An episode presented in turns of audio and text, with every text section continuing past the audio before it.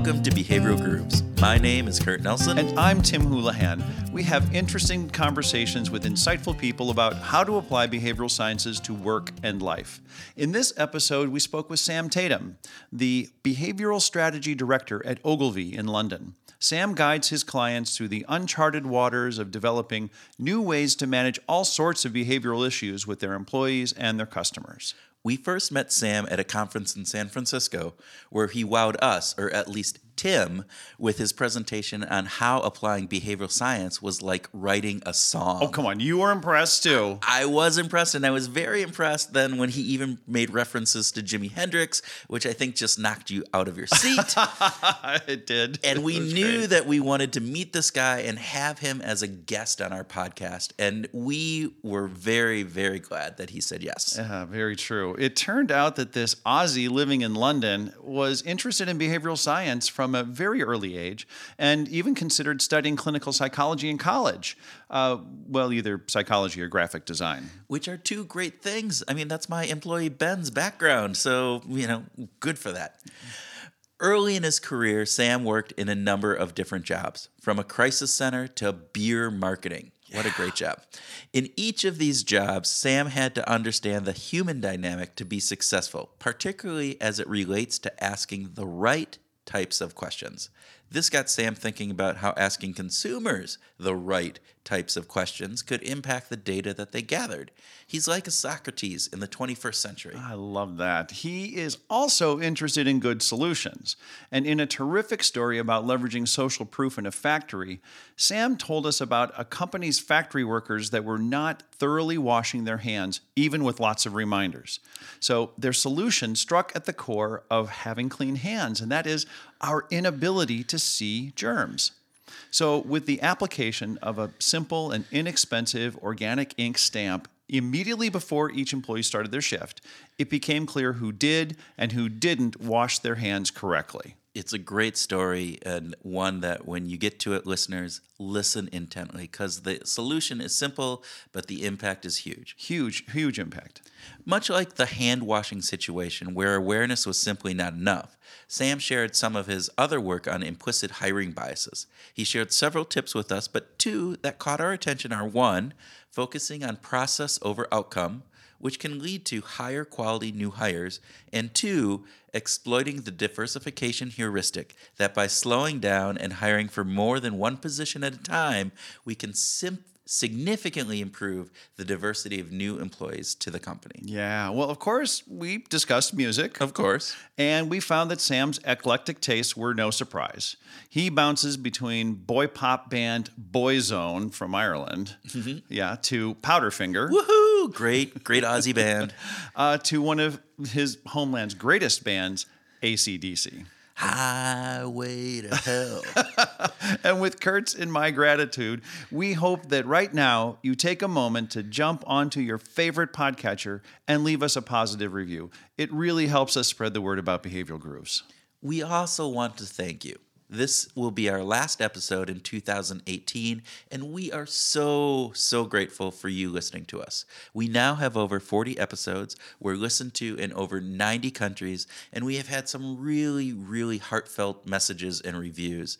And we owe all of that success to you and particularly to our great guests. So, a very sincere, from the heart, thank you. And we look forward to many more episodes in an even greater 2019. So, with that, sit back, enjoy your favorite listening beverage, and laugh along with us in our discussion with Sam Tatum. And congratulations to you for saying diversification heuristic.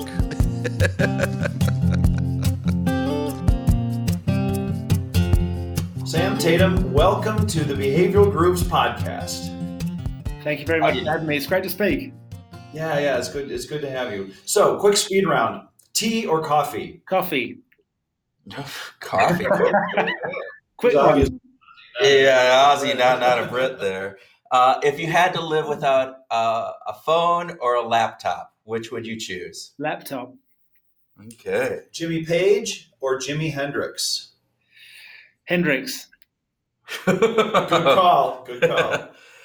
Uh, social proof or loss aversion, which has more impact on people's behavior? Ooh. See, tea and coffee is easy after. this is this is where we start to get into the actual real content of this con- of, of our podcast here. No, so I'm going to say social proof, social norm. Okay. Now, so so help us understand a little bit. Why did you pick social proof over loss aversion just there? Maybe because it's so. I mean, potentially because it's a it, it can be a positive drive. I think loss aversion can always make you sort of feel take you into into negative space. Um, but it's a tough question because loss aversion is such a, I mean, in its, itself is a is a much um, talked about part of our psychology, but it can be quite fundamental to lots of other principles. If you think about the endowment effect, if you think about scarcity, if you think about sunk costs, loss aversion, sort of the, the it's a far-reaching area of our psychology. Um, but I but I but I also know that um, within my behaviour or, or, maybe more easily observed behaviour. Um, sometimes social proof can be one of those those really evident drivers. Um, but a tough question. Again, not as easy as tea and coffee. That's for sure. well, tea and coffee was really a quick quick pick there. Just not not getting into that uh, English uh, tea and things. Or no, I'll certainly drink a cup of tea, but there's no way I'll take it over a coffee. Did you grow up in a coffee drinking household? I, I, I, probably grew up in a tea drinking household. I think uh, getting myself through university, I actually used to, to, to work in a bar. And, and working in this bar, I remember us going through um, we were learning about addiction um, at uni doing our sort of undergrad psychology. And I thought, wouldn't it be interesting um, to see if I can run myself through an experiment and get addicted to coffee? I don't think I'm. I don't think I'm addicted to coffee. I don't get coffee withdrawal headaches, uh, but I certainly appreciate it as one of sort of life's little luxuries. I I don't think I've ever heard anyone say that they decided to run an experiment on them they can become addicted to anything. but I love the fact that oh you're like, God. let's see if I can get addicted to coffee. That's success. Success. Success. Now, when you you were at university, you were studying um, psychology. What, yes. what what inspired you, or what what drove you to do the uh, the psychology degree? That's a really good question. I think I was. Um, I had two different options. Luckily, I mean, it's I my my my first preference was psychology. Um, so I've always been interested in understanding, I think, people, and my second preference was actually um, graphic design. Um, so again, similarly, been interested in in, in arts and design, and, um, and and thankfully, I got the marks to to make it into psychology. So that's the way that I went. Uh, but I suppose then it took me about sort of seven, eight, nine years to find my way back into a bit more of a visual creative field um, that I'm that I'm lucky to be in Ogilvy. So it's sort of um, the, the two are coming together finally. Yeah. Well, tell us a little bit about that journey because I think it's a really interesting journey of, of yeah. how you did go from, you know, uh, graduating with psychology degree and then you ultimately you're you're now at Ogilvy and you've been there for a while. So and you pursued a master's degree. You did the, psychology wasn't just a, an afterthought. No. It was just just a, a, just an interesting thing to do as an undergraduate. You, yeah. you continued it in graduate uh, in graduate school. No, absolutely. And I think it's it's and, and for anyone again for anyone who's listening who's who's studying psychology, it's one of those. Um, fascinating disciplines that can also not be as vocational as many others. Um, so the, the lovely thing about psychology is it can have such broad um, implications and, and, and far-reaching sort of career prospects. One of the challenging things with psychology is that it has such broad um, applications in so many different ways. So I did study. I studied um, uh, my undergrad as, as straight psychology and, and, did an honours in psychology, and I was always interested in um, applying it um, to consumer um, psych in, in, in, more of a marketing perspective. Um, so, funnily enough, as I've, I've, I've, mentioned, while I was studying, I, I put myself sort of survived through uni by working in a bar. And at the end of just finishing just finishing my um, my my honours degree, I remember speaking to one of the patrons that I used to serve quite readily, talking about my interests uh, and what I wanted to do and what I was studying. And I didn't realise he was the owner of the beer brand that I kept pouring him. Um, so, so after that, he invited me onto the onto the team. So I spent a year um, running sort of um, business development and, and trying to bring some of this thinking into into into his beer brand. um, that fundamentally was actually me walking around um, the, the, the, centre of Sydney and the outskirts of uh, Sydney in a car. Um, selling selling this beer, so I I've literally paved the streets with a six pack, going to restaurants and bottle shops um, to, to, to, try and convince them to, to trial this beer. Um, so it's a great experience from sort of the ground up. I, would be. That sounds like a really fun job to me. I mean, you you got to taste it with the, with them, right? You know, so it's good fun, and obviously it's a really social job, right? So it's um, and I, I think that's something again. If um, going through uni, working in hospitality is a is such a valuable experience to be able to speak to people from any any which background, and I think um, similarly when it when it became, and this was fundamentally sales at the time um, starting conversations and appreciation of beer and um, and, a, and a beautiful brand and product. And I think that's I've always found um, that category just as many other sort of if you think of perfumes, if you think of soft drink, I mean you're drinking, uh, you're smelling the marketing, right? You're consuming um, the brand. Um, so it's one of those product areas that's um, that's very hard to, to pull apart um, from the, the intrinsic value or the sort of the intangible value of um, the work we do as, as marketeers and really the psychology are not necessarily the chemistry. Um, so I really enjoyed that, and and um, and actually my the, the, managing director of the of the business um, he, he, gave me Tipping Point. Um, so Malcolm Gladwell's Tipping Point um, as a Christmas present, so sort of the first entry into into a bit of Gladwell. so he obviously sort of fueled some of those interests there. Um, but I did. Um, I, I, so I only spent a, a, year with the team, and I, I, while I enjoyed it, I didn't think I was using as much of uh, the psychology as, as explicitly as I possibly could. Um, and again, in that sort of fork in the road as, as, where to go, I really wanted to progress into into masters and uh, be able to um, go to a business and say, I am an X, I can do Y for you more than um, anyone else on the street. And I think there's a interesting space within um, certainly a, a, psychology background where you can take a, a, a one sort of road down and do uh, clinical psychology um, and counseling and spend a lot of time um, looking at, at, at, maybe sort of more abnormal or, or um, uh, less mainstream elements of, of the human brain and understanding. But I've always been more interested in in macro sort of normative behavior. Mm-hmm. Less about sort of um, our anxieties and maybe um, um, fears or or, or, or, or depressions, um, but sort of why we stand in in a particular um, way and, and how we communicate and the power of gossip and um, the, the sort of psychology that's related to better understanding our, ourselves and our daily lives and how we interact t- together. And that took me down a, a, an organizational industrial approach. And, and I think now if there are straight masters on behavioral economics and behavioral science that I think at the time, and it wasn't decades ago, but at the time it wasn't one of those degrees that were sort of readily available. Kurt, I think you and I, when we had dinner a couple of weeks ago, were talking about the exact same yeah. thing. Yeah. Um, IO psychology was the way that you you went in yeah. you know, it was literally 10 years ago I think you know that I got my PhD so at that point there wasn't a behavioral economics or behavioral science uh, PhD. There was only IO psychology or going down clinical road, which I had no no interest in. I, I was not going to put somebody on a couch and, and try yeah. to solve the problem. That's really interesting, and I think part of that experimentation, because I sort of at, at the fork in the road, I, I wanted to see what it was like going down um, the clinical path. So I actually spent some time. Um, there's a, a, program in Australia called Lifeline. Um, so okay. it's a, a, essentially sort of it's a, hotline for um, people in distress and and uh, people who are essentially um, having suicidal thoughts. And so I went through the program to learn how to um, best counsel or at, at least um, maintain people on, on the phone. And I think um, that was a great um, insight. I think into into that to, into that world. And there are many skills I think um, from that um, exploration into a more clinical approach that I apply every day. I, uh, hopefully, I apply, I, I, apply as often as I possibly can.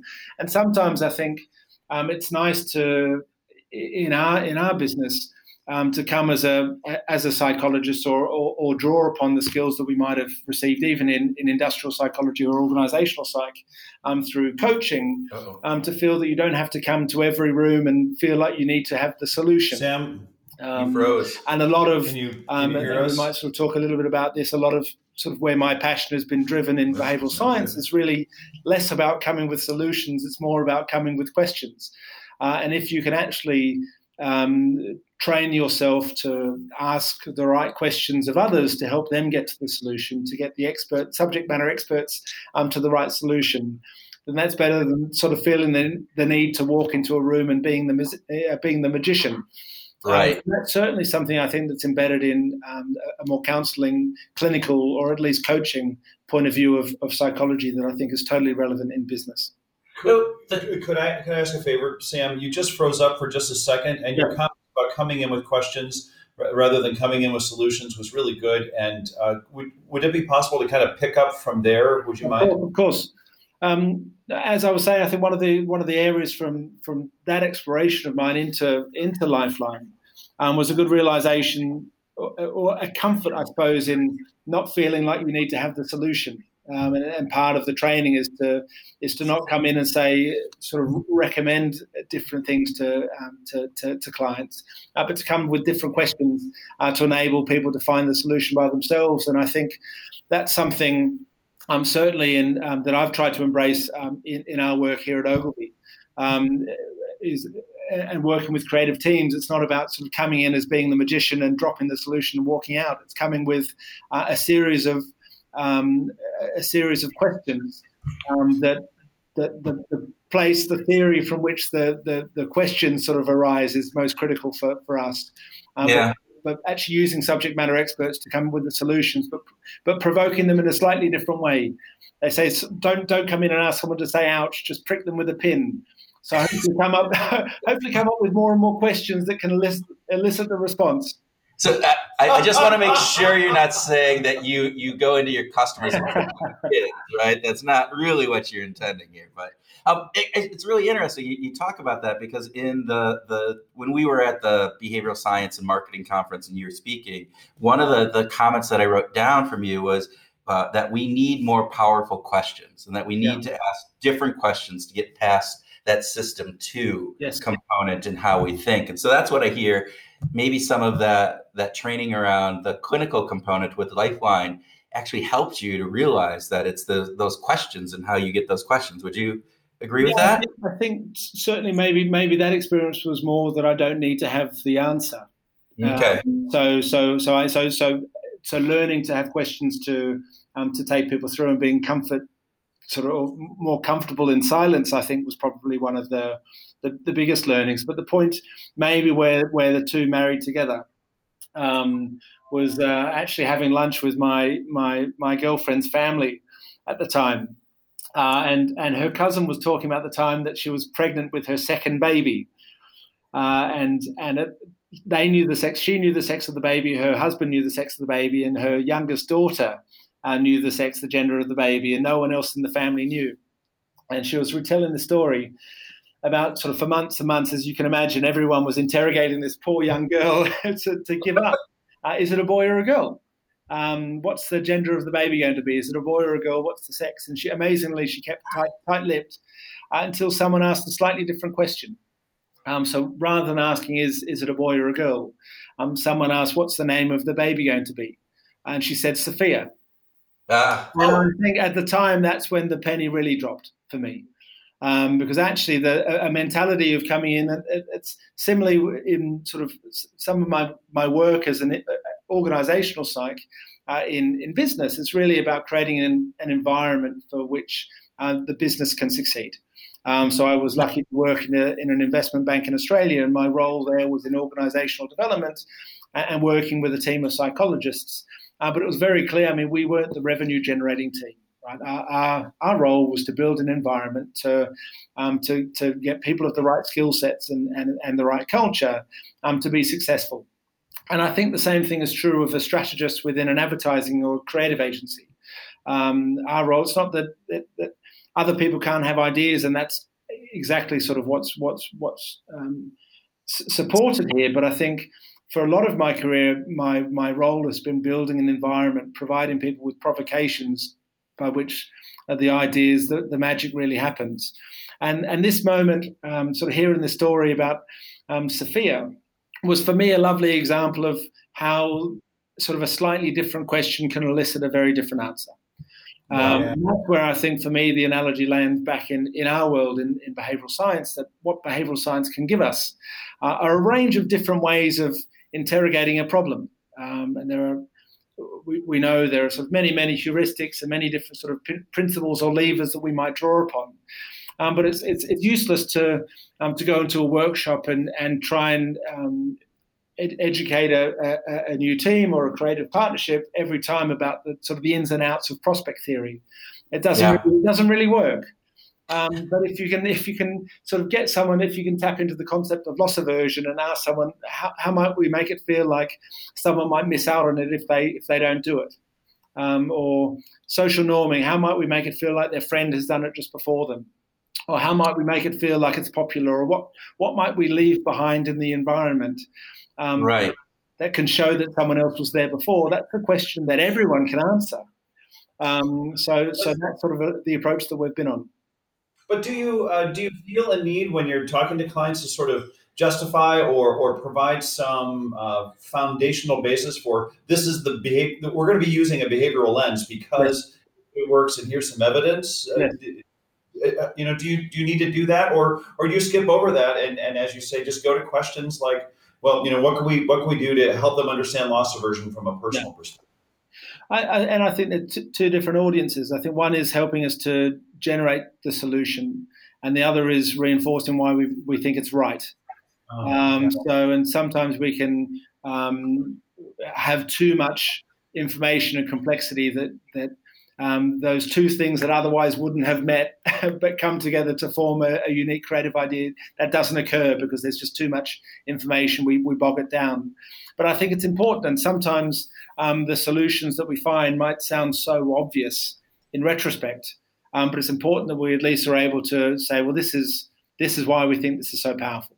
Um, is the difference between the uh, the locksmith that comes to your house for uh, for sixty dollars and in ten seconds uh, uh, t- takes care of your lock versus the locksmith for the same sixty dollars takes almost an hour. Exactly. Um, exactly. There's a, a lovely sort of labor illusion, or at least an appreciation of what's happening there. Yeah. Um, and and so I think it's very important for us that we don't lose sight of, of where it came from. Um, and I think um, within our team, I mean, every every time we sort of start from the foundation of psychology and behavioral science, it's really important that we interrogate the problem um, through this lens. Uh, we generate different ways in that come from an appreciation of of, of, biases or heuristics or how we navigate the planet.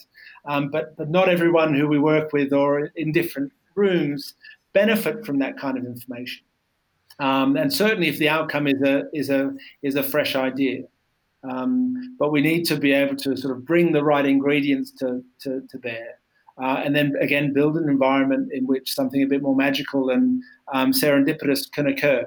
Um, and that doesn't necessarily mean heavy theory, um, but it can mean going back to the pin uh, or going back to the, the different question of what was her name versus um, is it a boy or a girl? We'll ask a different question, we'll get a different answer. Right. Um, if we focus on asking sort of um, provocative questions that, that stem from our understanding of psychology, um, then then that's a great place. And okay. On that, sorry, sorry, Tim, but I think on that because I think it often amazes amazes amazes me, and and we'll be in workshops, and literally two days beforehand, we will have written the questions ourselves. And I can be in a workshop in a novel environment and ask myself the same question I wrote three days ago and come up with a different solution. Yeah. And for me, that's when you you know it's working. Actually, when you can trick yourself into an idea, that's a lovely thing. Yeah. I love that. Well, so uh, can you give us an example? The, the, this is really great theoretical stuff. Yeah. Could you walk us through uh, a, client, uh, anonymous as, as as they may be, or if you've got a client that you could you could actually speak to, or a brand? No, of course. Uh, there are there are a few we can talk to, and so one piece that I think has sort of lovely lateral connections. A piece of work uh, we did a number of years ago um, uh, for Kimberly Clark Professional. Um, so essentially, um, the, the, the challenge was to in, help people clean their hands in in a food processing plant. Um, and you imagine we thought it was a um, the, the, the, broader team thought it was a we're going to a chocolate factory in Santiago, in, uh, but it was actually a pig abattoir um, the team. Um, and, and, it's um, and and and basically, how can we in get people or encourage people to, um, to, to wash their hands? We know that foodborne disease is a, a huge challenge, not only for the workers, uh, but you imagine for, for product recall, for, for brand health, um, there's a sort of massive implications. Um, and we can start to ask different questions of, about that. And I think what's really interesting and, and part of the, um, the, the insight that led to the, the final solution was looking at a, a, um, a, I think there's a tool called Glo Germ. Basically, it closes the, the, the salient feedback loop. It's very hard for us to see um, bacteria on our hands, right? right? We don't have that. We don't have that salient feedback loop. No. I think Dulux uh, is a style of paint uh, in Australia that found the same insight. Right? It's very hard to paint white ceilings uh, with white paint. You don't have that salient feedback loop. Right? So they right. created a style of paint that goes on pink and dries white. Um, so it's a really lovely, organic, natural piece of behavioral science that we can extract value from. Um, some some chemists um, have come up with a nail polish that turned black when it's in touch with um, rohypnol and date rape drugs. So you stir your drink with your finger, and if your finger turns black, you know that your drink has been spiked. Really lovely, creative piece of behavioral science that addresses this salient feedback loop. So the question, I, I suppose, uh, maybe a slightly different question that you, you could ask someone of um, cleaning their hands, and there are lots of different ways you could encourage that. Um, we could think of sort of authority figures. We could sort of try to normalize the behavior more explicitly. Uh, and the solution that we that we came up with was really closing this salient feedback loop. Uh, and the solution was a, a, a, a small hand stamp. So it was a hand stamp made of a sticky organic ink um, that uh, shaped like a dirty E. coli that you put on your hand before you go through the hand washing process.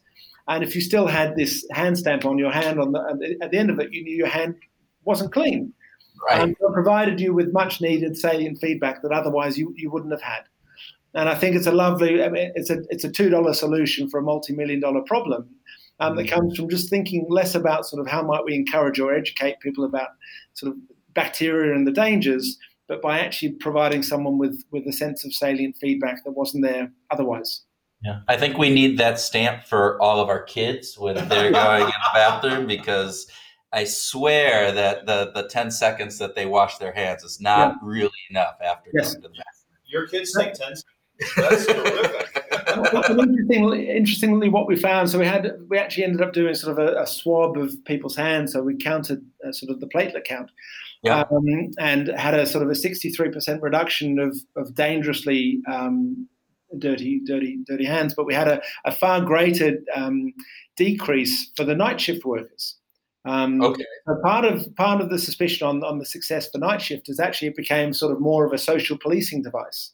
So it might have been. So, so, while we think it might have been working sort of at an individual level, so you can see that your hands are clean or not. Also, if, if you're walking around with a with a with a stamp on your hand in the factory, right, then you become sort of far easier to self police that um, by others. So that social proof that we talked about at the very beginning, coming exactly. in and, and having a bit more of a subtle, a subtle way in, and that's I think sometimes we can ask um, different provocations that might stem from a, a single principle, but uh, in our experience, um, interventions that have multiple sort of facets um, right. can, be, can be strongest. So, Sam, we probably should have asked this question earlier, but can you tell the listeners what your role is at Ogilvy yeah. and, and what are you doing? Because I think uh, yeah. we went right into the, the no, solution. No, no, of course. But tell us about what you do. So, of course, so I, I run a, the behavioural science practice within Ogilvy Consulting out of out of London. Um, so it was a, a, business we were formerly known as Ogilvy Changed, and we've um, over the last little while we've merged um, within our consulting group, which is just an amazing opportunity to continue to have discussions. I think um, what might be considered at a, at a um, higher upstream than, than, than the broader agency previously. Um, Rory Sutherland uh, who who I, I, know you both know um, well, and, and many of the listeners may, may have heard of. So Rory founded our, our practice uh, almost seven years ago, really with the belief um, that that advertising agencies or creative agencies like Ogilvy have all the the ability, the the, the smarts and creativity to to behave like a general hospital. Uh, but we're typically used as cosmetic surgeons, so we're sort of the last we're the last line of defense before something goes into market versus actually having the ability to, to fundamentally change a business um, or um, how, a, how an organization operates. Uh, and I think over the last six years, we've been able to sort of expose our creative thinkers and our team more broadly to briefs that we otherwise wouldn't have had, had, had access to or felt um, that we have a solution for uh, if we if we were um, just seen as, as an advertising agency. So this has taken us into again into into food processing plants, looking at hygiene. Done a lot of work over the last eighteen months in safety, behavioural safety. Okay. So uh, again, helping people understand um, how they navigate um, the, the planet, and certainly in areas of, of high familiarity, and coming up with interventions to help people come home safely every day. And that's right. not the sort of brief that we typically get um, as as Ogilvy advertising. Uh, we do a lot of work in unconscious bias uh, in recruitment and promotion decisions. So helping again people to better understand the, the biases at play, and this these can be the same biases that inform how we order a pizza as we as we recruit um, for for a summer school. Um, and then also some of the nuance in, in, in, in, more stereotyped biases that we need to be aware of. And again, building processes and procedures to, to help us uh, against that. Um, we, we obviously do work uh, embedded with, within the broader advertising team to ensure that uh, big creative platforms um, stem from um, uh, deep rooted insight uh, and an understanding of, of, of behavioral science or, or evolutionary psychology. Um, so it's a lovely sort of eclectic mix from from safety through to campaigns through to physical interventions, and that could be working with Gap Gatwick security, um, helping people to, to to not carry liquids on their luggage, all the way through to a lot of work we're doing in the UK at the moment in, in food waste. Um, so arming people with different ways of navigating supermarkets to buy the right amount of food for them, so they don't buy sort of overbuy almost. Um, and when they take the, the, food home, how can we in, ensure that it's, that it's eaten or, or, stored appropriately? Um, so we're we're very lucky in the the diversity of different um, briefs that we can work on, from sort of physical, real world to, to digital to, to, categories that we really uh, sort of it's, it's not our skill set necessarily. We don't we don't consider ourselves as being experts in safety, but we, we make sure we work with our safety partners to provide them with different ways of looking at their problem. Uh, and if when we come together, I think that's where we can come up with really novel, sort of um, hopefully game changing solutions that we wouldn't have, have had otherwise.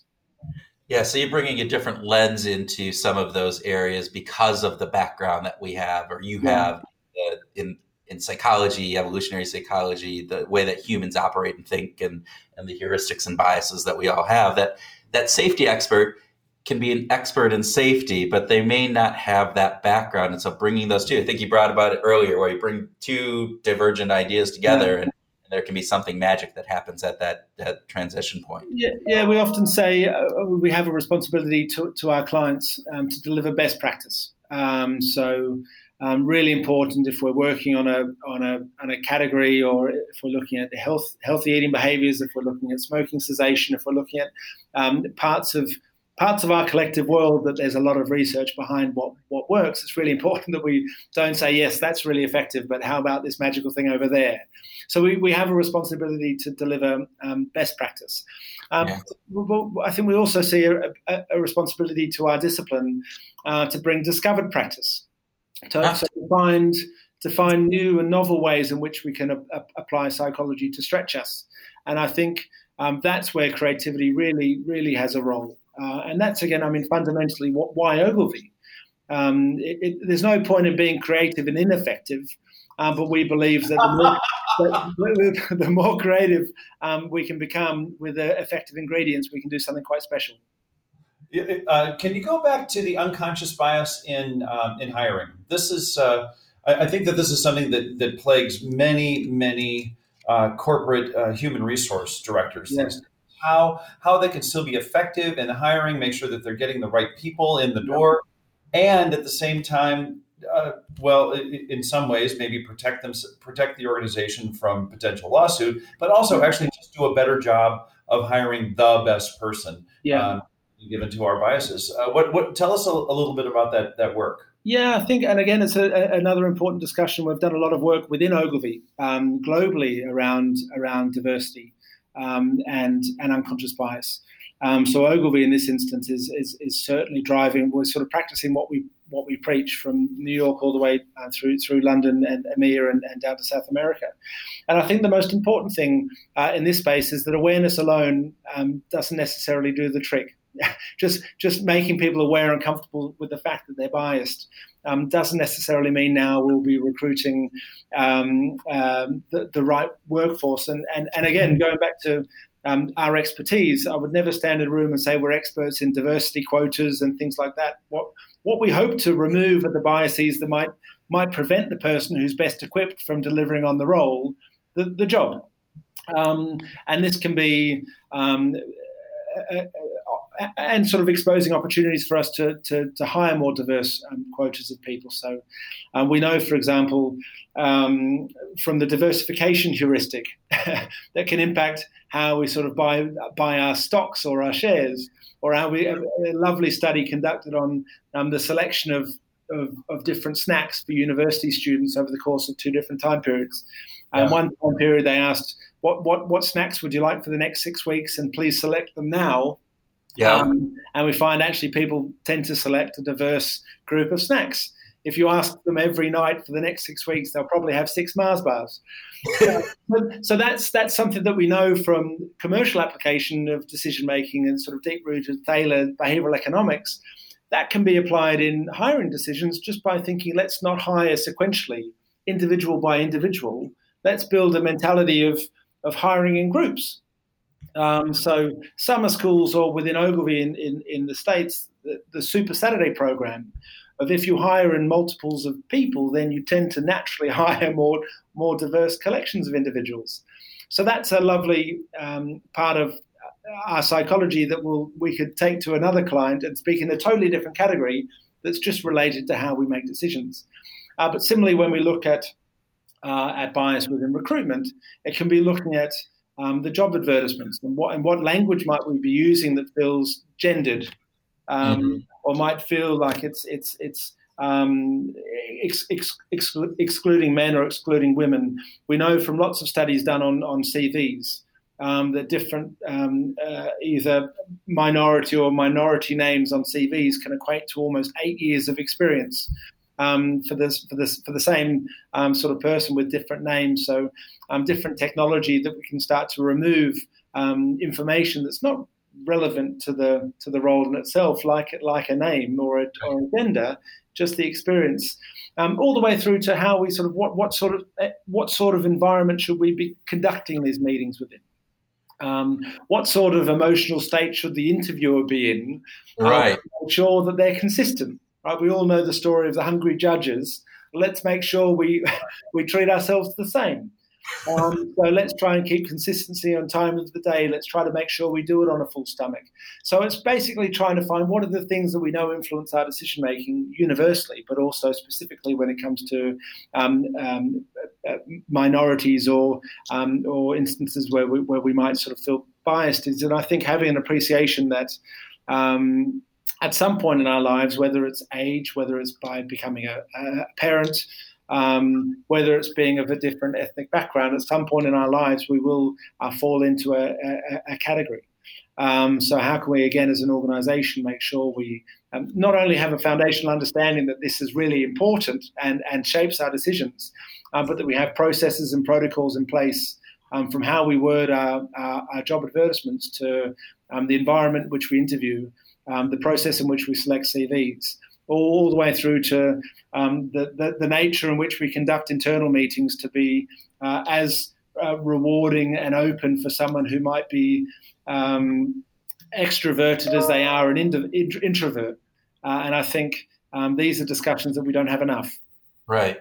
Uh, absolutely. It reminds me of a conversation we had with uh, Linnea Gandhi, yes. Uh, who is a professor at the Booth School, uh, University of Chicago and we were you know she's deep into behavioral sciences and struggles with how do i grade papers in such a way yeah. that uh, i get enough papers at the same time so yeah. i've got a group that i can compare to but that i'm using the same you know heuristic the same decision points and looking for exactly the same elements in yeah. each of those papers in a way that is consistent it's hard yeah. it's really really hard well and even she brings up a really interesting point of saying if i read a really great paper then do I automatically is that biasing the next paper that I read? Yeah. Because it's now my reference point is this really great paper, yeah. which if I would have read the other paper in, in first. first, I would have given it a higher grade than others. And I think same thing can be said in the hiring process, right? I mean, you yeah. get fantastic candidate and then you get a really good candidate. Well, that really good candidate doesn't necessarily line up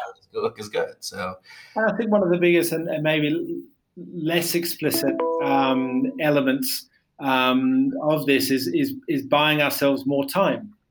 Um, yeah. Actually, these things fundamentally they take they take time. Um, so some of the interventions can simply be um, how do we protect time to make sure we do it properly because we all know and we get into the throes of, of a busy week um, and uh, and to do things as we would like or what we know uh, becomes very difficult.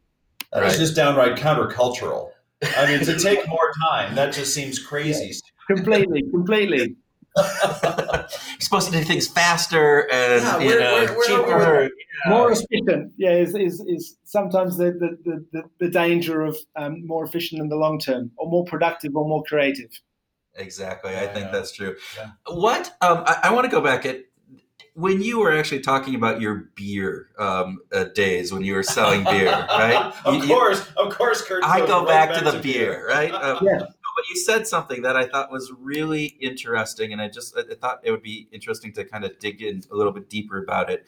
And you talked about it about consuming the brand. That uh, and you talked like you know perfume, the, the the actual component is that smelling the brand, the smelling the brand yeah, that you're yeah. actually consuming the brand, and, and the brand itself actually impacts how we consume and how we think we consume the brand. And so I, you know, do you, is some of this work that you guys are doing up front now with with the organizations are you taking that look into it and again i go back to you know some of the the studies where they they they did wine studies on wine and they basically said they took exactly the same wine and said one was really expensive and one yeah. wasn't yeah and, you know the difference people that they re- reported but they actually put them in fMRI studies and they actually tasted. I mean, the, so the people actually tasted the wine differently um, because they they thought it was an expensive wine. Yeah, and so yeah. he said, "Consume the brand." That's where I went immediately went. So, mm-hmm. no, I think it's. I mean, that's that's one of the most for me one of the most interesting parts of of, of, of what we do is that um, belief in in um, in a in a brand. Um, we work in in the areas of sort of intangible value right? Yeah. There's some time and whether this is controversial, and it probably is, but that's okay. Um, but I think Nurofen, Nurofen were fined. Um, I think it was Nurofen um, for coming up with sort of Nurofen neck and Nurofen back, um, but it was actually the same sort of active ingredient. They just gave it a different sub brand. Um, and, and and you could look at that and say, well, are they lying to consumers? Um, and it's well, not if you've got a neck pain and you use this, I'm sure it's good for your for for, for your neck. Yeah. Um, but but also I think it might even work even better than if a generalist um, paracetamol because you have the belief that it's working on your neck. So exactly the same as you were uh, saying just now, Kurt. If, if the wine is expensive, we, we might enjoy it more. If yeah. someone if someone says, I mean, we use the same sort of uh, uh, analogy when I did some work when I was back in Australia for, for BMW and talking about sort of the test drive experience and we likened it to a sommelier. Um, and a sommelier might tell you, look, taste the, I mean, I'm sure you can taste the asparagus in that Sauv Blanc. and, and, like, and as soon as someone says that, you you can't miss the asparagus. um, or if you're if you're trying to increase someone's enjoyment, right? That's what's the hedonic appeal of an experience, and you're taking someone for a test drive in a in a in a new Beamer, and you talk about the technology that's driving that steering control, and you and you just appreciate it far more. So it's it's shining a new light on on a value that exists, um, or or it's creating intangible value that's um, that's that's harm harm free. Um, right. And and and sometimes it can feel very counterintuitive. Um, you want something to to sell more. Um, increasing the price wouldn't necessarily be the logical, rational approach, but sometimes actually just making something more expensive reinforces the value that we know. Yeah. Sometimes talking about the downside um, can be the thing that, that actually drives the, the perception of value. If Listerine um, didn't burn the inside of your mouth, you probably wouldn't um, believe that it was doing anything proactive. so Rory often uses um, the, the, example of, of, Coca-Cola. If we were to think of how we might Im- improve the sales uh, of, of Coca-Cola um, in a room or through sort of a traditional neoclassical lens of economics, we might say, um, make it cheaper, make it bigger, make it taste better. Um, but actually, if you look at some of the competitors over the last uh, 10 years or so, if you think of a brand like Red Bull, um, that's half the size, twice the price, and costs a little bit terrible, uh, tastes a little bit terrible. Um, actually, just the taste that it tastes a little bit like shit reinforces the value that it must be doing something good. Um, and, and that, that is in that is in the realms of, of, of, how we process information, our psychology. Tim, a while ago, you mentioned the example of a, of a locksmith opening a door, right? Um, if a locksmith comes and you pay them sixty dollars and they toil away at the door, and you think that's that's great, you've earned your money. If the right locksmith comes with the right key and opens the door immediately, that that that money is sort of harder to spend. Um, kayak, I think. Well, I think Michael Norton um, did some did some research looking into the labour illusion of search uh, uh sort of travel sites and actually I'm finding that people have people appreciate it more if the site takes a little bit longer because they feel like it's doing the work for them. Um, and Google could give us the answer in 0.005 of a second, but slowing it down actually reinforces the value that was there, right? So sometimes if we look at when we we started this conversation about consuming the brand or consuming the belief, and I think that's really interesting as sort of more traditional in, in advertising and marketing that perfume is just basically you're smelling the model. Um, so that's why it's so important to, to get right. the model right because that's so critical to um, to your aspiration and, and perception. Um, that same um, line of thought um, carries into multiple different facets of, of, service and experience, and I, I like to think um, they're all improving our experience on on, on Earth. Yep. If you if you can increase perception of wine, then increase perception of wine. Yeah. Uh, if you can make go sorry go Kurt. Oh no, I was just going to say it. You, when you talked about the Nurofen neck and, and, versus back, it's that placebo effect to mm. a certain degree, right?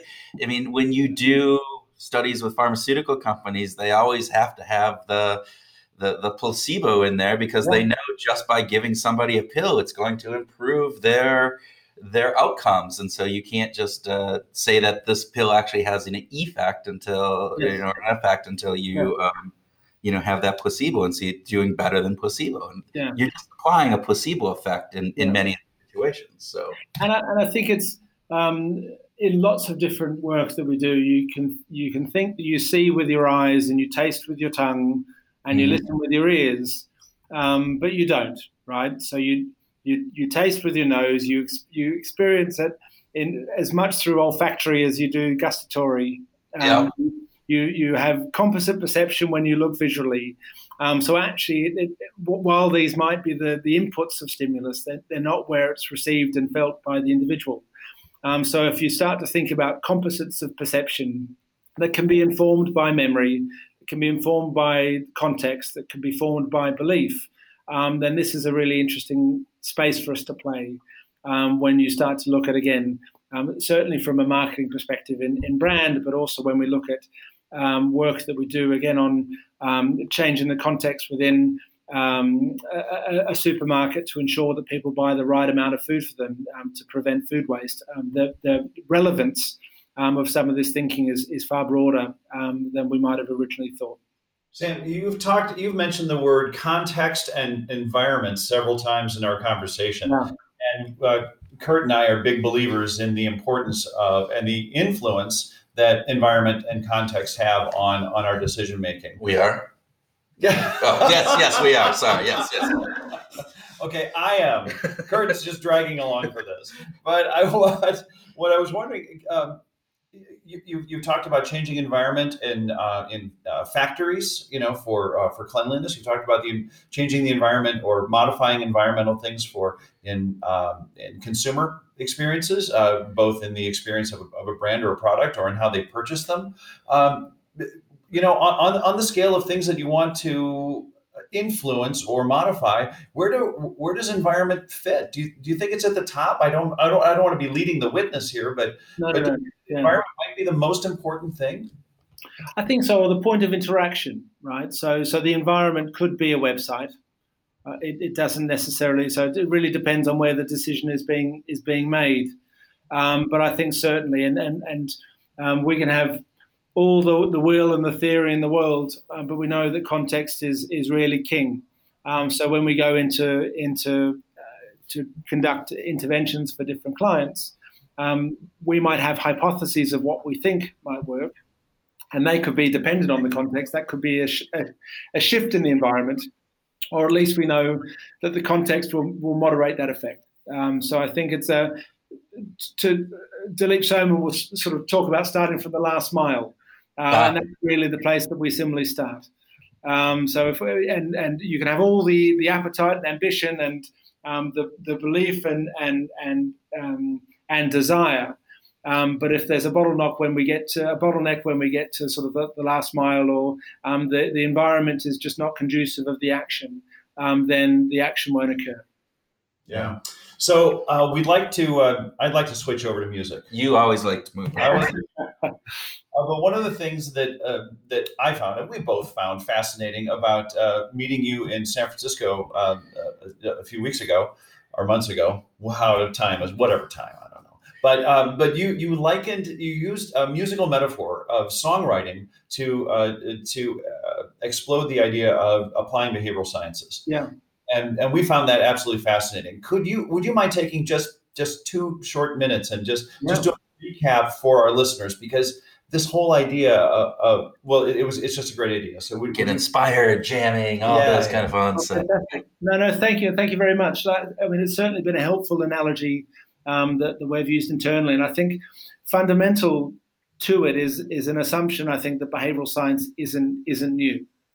Um, so we've long been tapping into human psychology in, in, in, in marketing as policymakers, as, as, as, uh, as, entrepreneurs.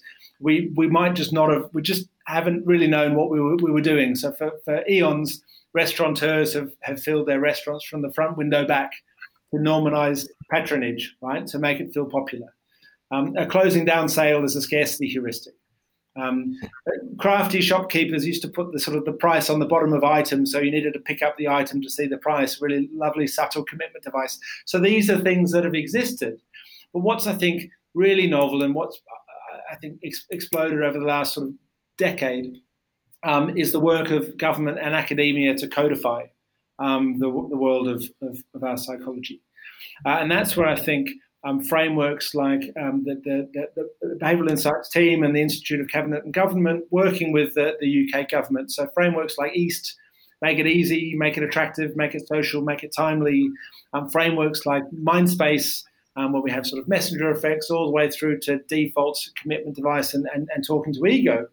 Um, by, codify, uh, by codifying uh, our psychology into these sort of sim- simple um, models, makes it really accessible. And, and the analogy that, um, that, that we like to use is sort of it demystifies um, from the world of magic. Right, you might ah. think of it being sort of the dark arts and conjuring up sort of illusions, and, and we do love illusions just to sort of show how the brain works. Um, but actually, we, we move a, a, little bit away from sort of magic and the dark arts to something uh, more closely resembling the, the notes and, and chords of, of music.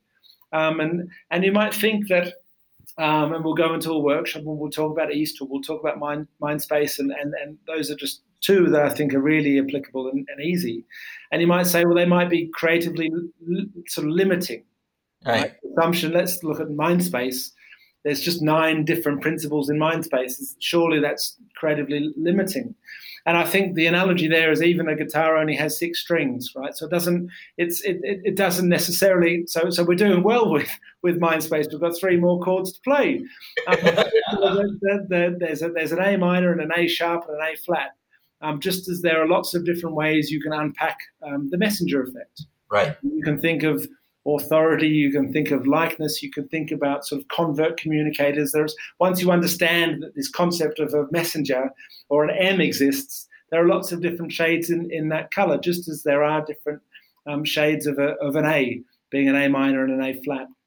Um, so having sort of um, this consistent um, way of navigating behavioral science um, and this really simple way, I mean, it's just the tip of the iceberg um, just as, as as you're starting learning to play a song, and this is sort of where the analogy continues, right? As you're learning to play music, and we, in, in San Francisco, we use the the analogy of Jimi Hendrix um, to, to, to bring us through. Uh, and specifically Jimi um, playing the Star Spangled Banner at Woodstock in 1969. And it's um, and the Star Spangled Banner is a well-known song, and it's actually uh, sort of um, the, the tune is is off, off a British song to an Anacreon in Heaven. So in itself is not the most unique of, of musical pieces. good, good point what Jimi did was splice it with amplifier feedback and the, to sort of mimic the sounds of, of jets flying overhead and bombs dropping from the Vietnam War. So he took um, the standard notes and chords and progressions of, of the Star Spangled Banner and he made it very much his own and he made it quite unique and quite special one of the sort of defining moments of woodstock one of the sort of most pivotal moments moments in, in, in rock history um, and if you if we think about Jimi, right he's he didn't just start as a 13 year old playing the, the, guitar with his teeth. Um, he, he, started learning the standard notes and chords that were passed down. So I think as we as we talk about getting into behavioural science, this is a great place to start. Start with frameworks um, from from uh, teams like the Behavioural Insight team, like like East and, and Mindspace. Really lovely, palatable ways of understanding the the, the, the discipline, um, and then being comfortable actually that there is elements and there's value that we can extract from behavioral science that isn't necessarily in a textbook or a peer-reviewed journal. Right? Um, we might um, know about the, the virtues and the power of social norming from Cialdini and hotel room experiments, right? That sort of really lovely fundamental points in the history of, of the evolution of behavioral science. Um, but if we know that that's what we're looking to um, to find within our environment. We know, let's say on Mindspace, that's an N, a norm. Yeah. Um, then what other norms might be out there? Right. So a pile of cigarettes is a norm. Mm. So, so, if we can if we can sort of get creative inspiration from a pile of cigarettes, just as we would from from Robert Cialdini's um, hotel room experiments, then that just gives us a far greater reach of inspiration to to generate um, powerful ideas. I love that. And, and, that's where we sort of close the loop on questions, um, because um, these sort of uh, nudges in the wild or these natural examples of psychology in, in, in nature can just give us a slightly different question. Um, so rather than uh, let's look at the, the, famous hotel room experiment where um, Cialdini sort of referenced that um, in, in, three different conditions, and I know for many of our listeners will be familiar to this, but uh, in three different conditions. The first condition encouraged people to reuse their towels to save the environment. Right. Uh, 35% of people reuse their towels. When they changed the message to most people who stay in this hotel reuse their towels, um, that figure jumped up to 44%. And when they when they actually said sort of a very specific social norm, most people who stay in this room um, reuse their towels, that figure jumped up to 49%. Um, so really lovely uh, experimental design on the power of social norms. But the question that might stem from that, that we would ask another problem, is how might we reference um, the desired norm, right? Um, that would be the maybe the creative provocation, but that's very different to the provocation of what might what might we leave um, to show that someone was there before, right? That's that's what we learn from a cigarette or a pack of cigarettes, right? Um, I, I, love you know those sort of rip tag flyers when someone's got sort of Spanish lessons, and you rip off the mobile phone number. Yeah, um, I, I, love that again as another really lovely piece of organic behavioral science. It's a norming device with an inbuilt scarcity heuristic. Yeah. the, the, more the more mobile phone numbers are taken away, the sort of the fewer the chances of, of, of getting one. But again, very different social norm, right? What what can we actually take away to show that someone's been there before? How might we make it look worn or well trodden? uh, or, or, what might we remove from the context that should otherwise have been there um, that can show that this is something that people have conducted before. And we won't always um, come up with a solution there, right? Um, and I think that's really important when it comes to uh, sort of our, our, approach. But if you don't ask a question, you'll never know. Um, so often when we run workshops here in Ogilvy, we'll have a picture of Ronan Keating uh, on the on the back wall because it's so it's, it's okay if you say nothing at all. Um, so maybe that's a, Tim. That's another bit of, of, of music coming in. It's okay if you say nothing at all, but if you don't ask a question, then you'll never have the answer. I love that. Okay, so um, what what what do you like to listen to? What do I like to listen to? But I think that what's really interesting about Spotify at the moment is I almost don't know the bands or artists. I know songs. I know I grew up. I grew up in Australia, so listening to lots of Powderfinger and lots of ACDC and, and things like that. Powderfinger, um, so love it. Yes. That's probably sort of the, the, music I grew up on. Um, big fan of maybe it's a bit sort of melancholic, but certainly um, music that, that that drives emotion. So I've uh, been a big fan of David Gray for many years. Oh, um, yeah. so he's, um, he's, a he's a great artist. Um, and now I think um, it's amazing. Over, after a while, you sort of you'll listen to Spotify, and sometimes the, sort of the recommendations will take me down a very sort of folk route um, and sometimes I sort of need to sort of bring back up and, and, and start again. But um, that's a bit of that's a bit of my taste, I suppose. So, so if it's too folky, you get bogged down and uh, and you say no, no, no, you got to get get more electric. If, if, it's complete, if it's complete folk and country, then it might be a bit far. But it's not to say I I don't have a couple of Willie Nelsons that play on occasion that I don't skip. Fair enough. Fair enough. Uh, well, uh, with, with, that, I, I, think we want to just express our gratitude to you, Sam, for this wonderful conversation. Sam, this has been fun. Thank you. Thank you so much for having me. It's lovely to reconnect and see you, and, and look forward to continuing the discussion. All right, we'll do. We'll do. Take we'll care. Talk to you soon. Thank you so much. Cheers, guys. Welcome to our grooving session where Tim and I groove on what we learned from our behavioral grooves interview, have a free flowing discussion on some of those topics, and whatever else comes into our good on ya accent brains. That was possibly one of the worst Australian accents I've ever heard. Good on you, mate. It's oh, that was better. That was that was better. Um, it's but it, it, it, wouldn't it would be the it, it will remain the worst until I try an Australian accent, which I've done before, and I'm not going to. So we'll, we'll uh, yes, we should probably we should good. probably just stay away from accents in general. Maybe that's maybe that's. Good. I don't think that's yes. our that is not our forte. We are not the no uh, people that can do good on you mate accents. No, oh it's God. Let's stay away from it. It's it's so it's so hard. Okay. Yeah. All right. So Tim, impressions from Sam. What what do you want to groove on? I, I want to first talk about um, the feedback. I, I, it starts with the uh, food processor case study. Right. The, the, the salient feedback loop. The salient feedback loop and how um, how the intervention is so simple. Yes. How uh, first of all, of course, uh, humans go to, well, if we just put up posters and we let people know and we remind them a lot, then of course they'll follow the rules. Of course. All you need is more information. you just need Big Brother looking down on you. You need what? Yeah. This that, is this is the GI Joe fallacy. Yes. Information isn't even half enough. Right. It, it, it doesn't even come close to actually helping the problem. Uh, the what helped the problem was a very simple salient feedback loop uh, with with the stamp, and I thought that that was a marvelous, marvelous intervention that you know may not be able to be replicated everywhere. I mean, uh, of course, if you're in a food processing plant, it's probably a good idea, right? But you you you know, uh, you, corporations don't have this problem, uh, you know, with with getting up and moving from cube to cube, uh, you know, for a lot of people.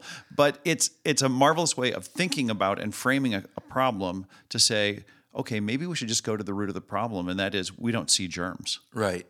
We don't see germs. We don't understand how good or bad our hand washing is. Right. We make the assumption, hey, I can wash my hands and I'm hey, I, I washed, I used a little bit of soap, I'm done. Uh, so right. like like Dulux Paint created a salient feedback loop by spreading spreading on pink and turning white. Right. Brilliant, absolutely brilliant. And and I have used that paint, and it really is yeah, brilliant. Really? it really does. Uh, you're seriously, you have a roller, you have it on, a, on an extension, you know, and you're you're rolling the your ceiling. You can't tell where the new white is versus the old white, or at least my bad eyes can't tell. Um, but when you use the pink, it really does help. And, and all of a sudden you're going, oh, I missed that little triangle there. I missed that little streak there. And you can go back and cover that up. And so it really provides that element that says, hey, here is what a good job is versus what a half haphazard job is. Which we all need. We right? do. Because we have this uh, sense of endowment that if I did it, of course it's going to be good. Well, it's my kids going after they go to the bathroom and washing their hands, and They feel pretty proud of themselves. They feel pretty proud. And You're going. It's been 15 seconds, maybe 10 seconds. There is no way that you have done a good job of of washing your hands. Go back in there. We need a hand. St- we need an ink stamp for my kids. Is what we need. Wash your hands until that ink stamp is gone. There you go. But but think about that. There are you're talking about that feedback loop um, and various different things of of what makes a good job. Just feedback in general. I mean, Right. if we think about this, you can think about so the application in and of itself is is limited but the process of thinking through how do we make something salient for people isn't right that's a much broader topic that you can look at and say all right how do we apply this in this situation? Whether that be you know an employee and they're doing their job how do you make a salient feedback loop for them to understand hey if i am you know in accounting or if i am in sales or if i am in engineering what is what are some of those salient feedback loops that you can make Right. So in sales, there is this, you know, very mechanical and, and automatic system that's going to count activity. You know, um, or you know, systems like Salesforce.com are counting the number of emails that you send and the number of phone calls that you make, and and there, it's you know, it can be very number driven. But if you're in marketing or engineering or accounting, um, you might you, you're not going to have that um, that very numbers driven approach and corporations struggle with what is the appropriate uh, f- you know feedback loop what's the, what's an appropriate way of getting information to people who are on the front lines maybe customer facing or not but doing their job that they are doing a good job they are washing their hands completely and getting all the germs off or they're not And I think the important piece is salient. So even going back into sales, right? So our emails, counting the number of emails or sales calls, are those really oh, the key pieces of driving sales? So we know it's a factor it can be a factor. It can be a factor, and it probably is in most situations. But is it the most salient factor? And how can we provide feedback on some of those most salient factors? Is it the way that you interact with a client? Is it the words that you use? Is it the way that you present the information? Is it the type of information that you're presenting? Are you pre- presenting product features? Are you presenting solutions? Are you trying to really just ask questions around what is, you know, the need of the customer? There's a variety of different things. And so I think the key part here is identifying that salient component that you provide feedback on. And that doesn't always, you know, again, you could have done uh, wash your hands for 30 seconds, you know, with these people and have a timer.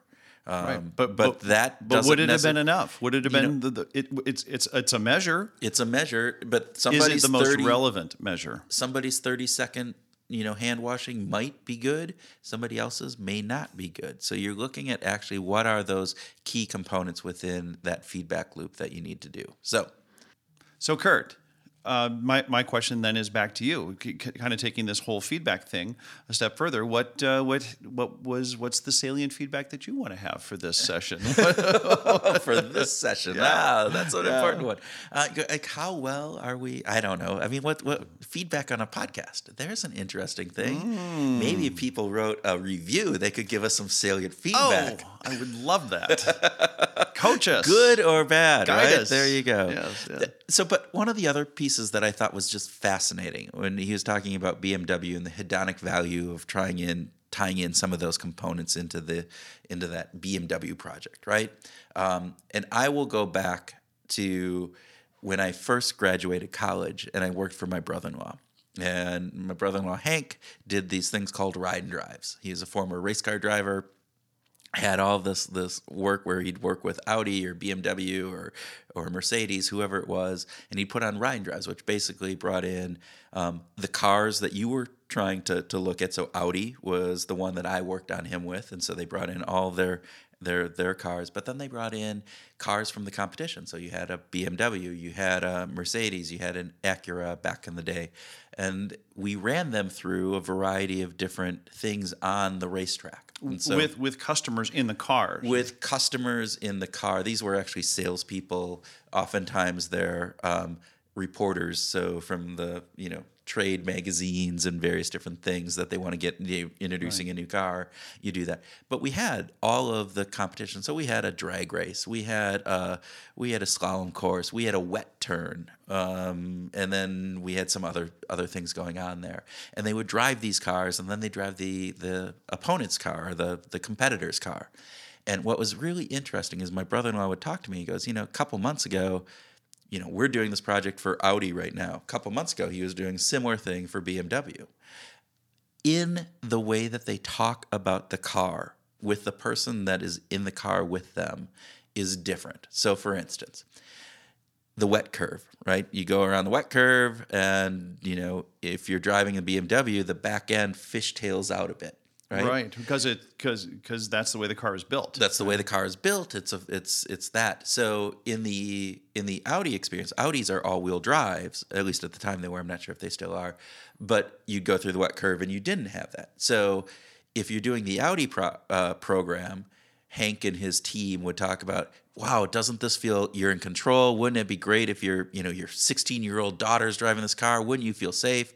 And then when they get in the BMW and the same thing, oh my gosh, if, if you feel that wish wishtail, fishtail, oh, is that, think about that.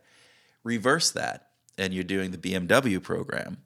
And now when they talk about the fishtail of the BMW, they go, this is what we do when we're driving, when we're race car driving, right? You're trying to get that back end aligned so it's straight down the, road so you can accelerate faster out of the curve the the the component the actual component is the same but how you talk about it is different to reveal the salient components of, of what you're trying to sell for the product. Well, and part of this is, as Sam talked about, the intangible value of the brand. Yes. Right. This is this is reinforcing that experience of now what it's like to be behind the wheel or to be in the car and to be feeling this. And the talk track that goes with it is is is um, lining up and sewing together the experience with the uh, impression that that the brand wants to leave on you. Consuming the brand. Consuming the brand. Right. And so it, that component He talked about smelling to, the brand. Smelling the brand, as you said, that's part of, you know, in, in the beer component that he talked about, right. that was there.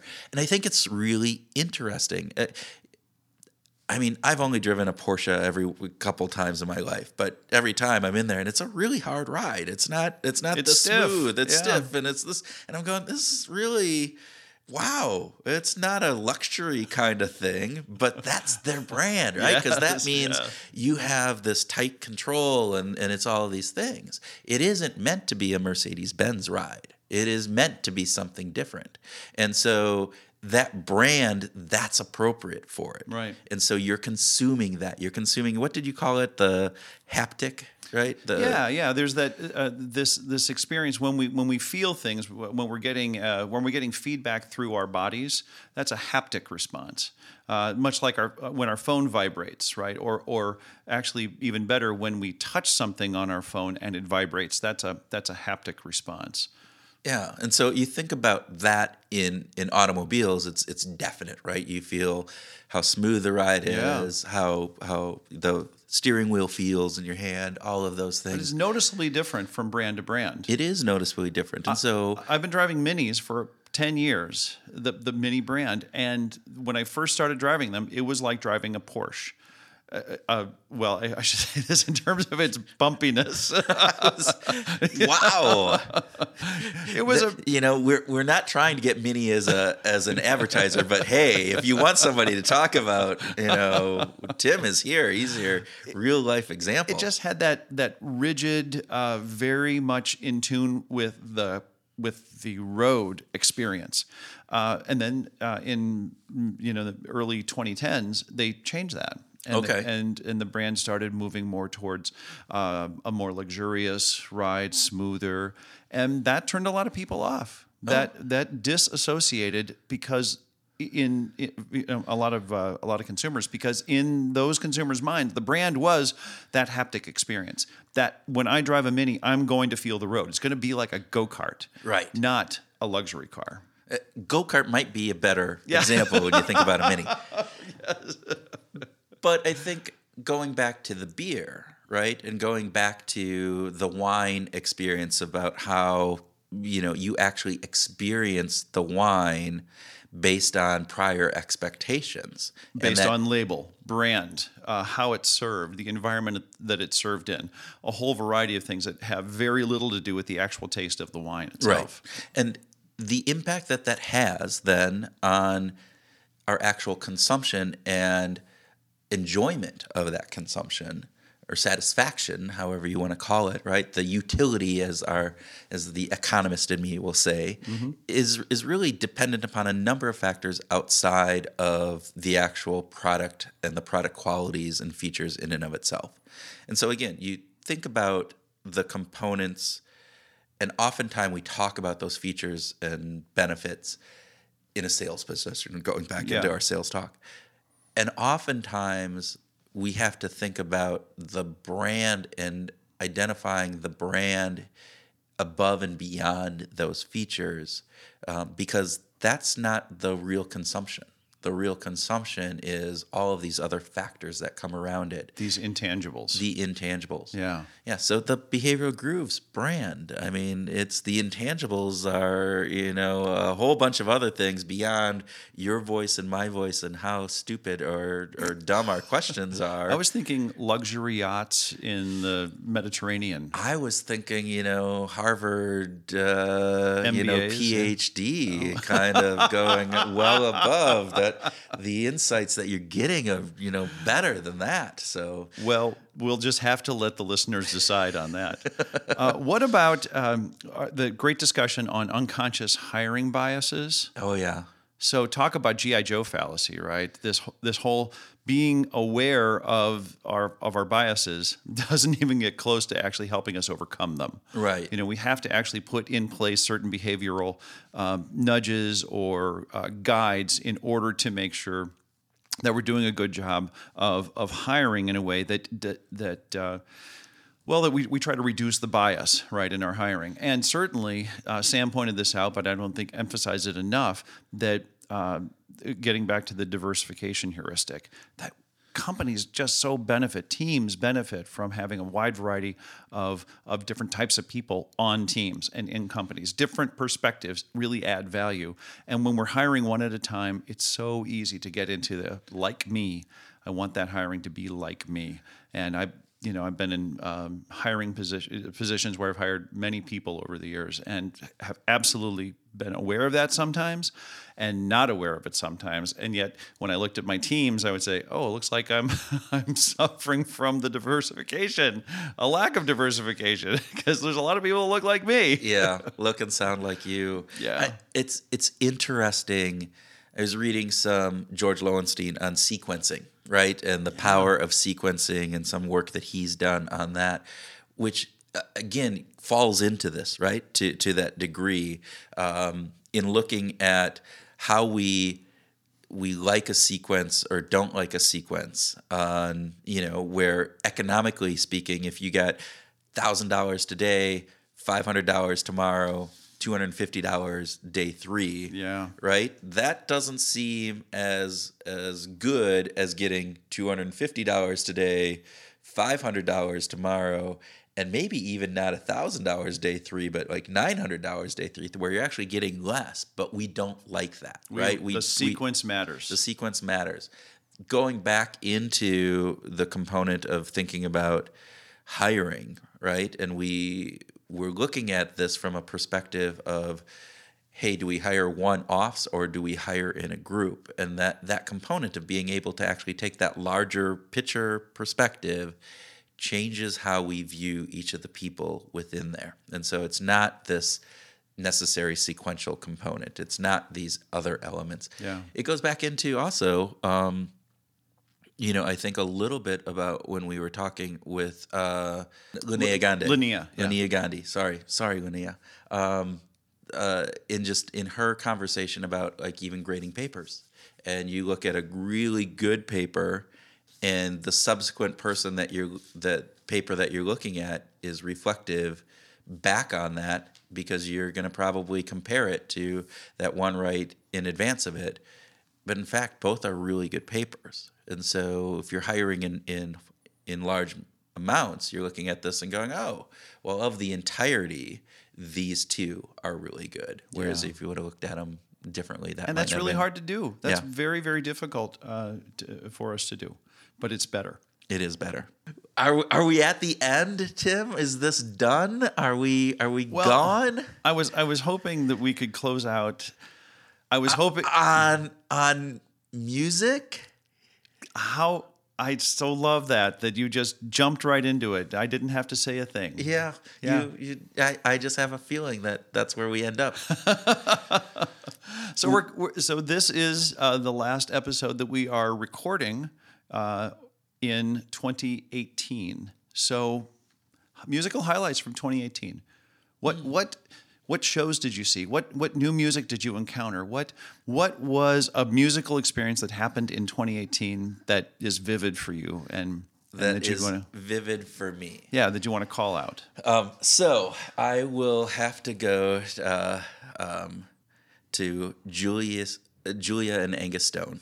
Uh, we talked about this a couple times, but I did see them in concert. Yes. I saw U2 in concert, but I saw I would I would rate the you know the big stadium U two concert versus Julian and Angus Stone and and this fine line of Minneapolis as a much more enjoyable show for me, and just uh, really digging into their music. I've I've been listening to them for a couple years, but this was the year where they just kind of dominated my musical uh, listening uh, components this year. How, Yeah. about, how about for you? Uh, I had a trip to Nashville this summer and uh, got to see just some some tremendous uh, songwriters and tremendous talent.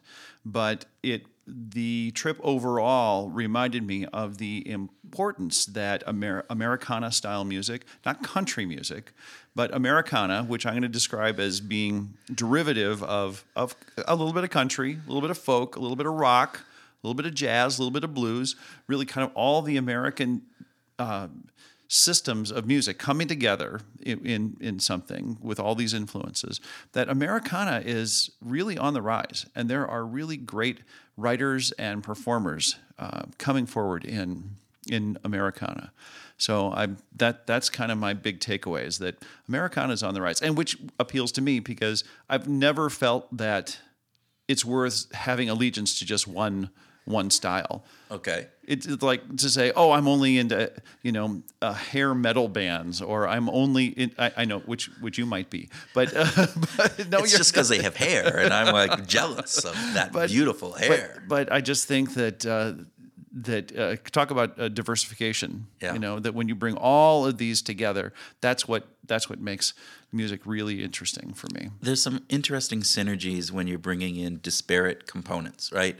And sometimes it works, and it can work really, really well, and other times it doesn't work at all. And and you can have some really disasters when you're trying to bring that in. But I think that's a good point. Yeah. Yeah.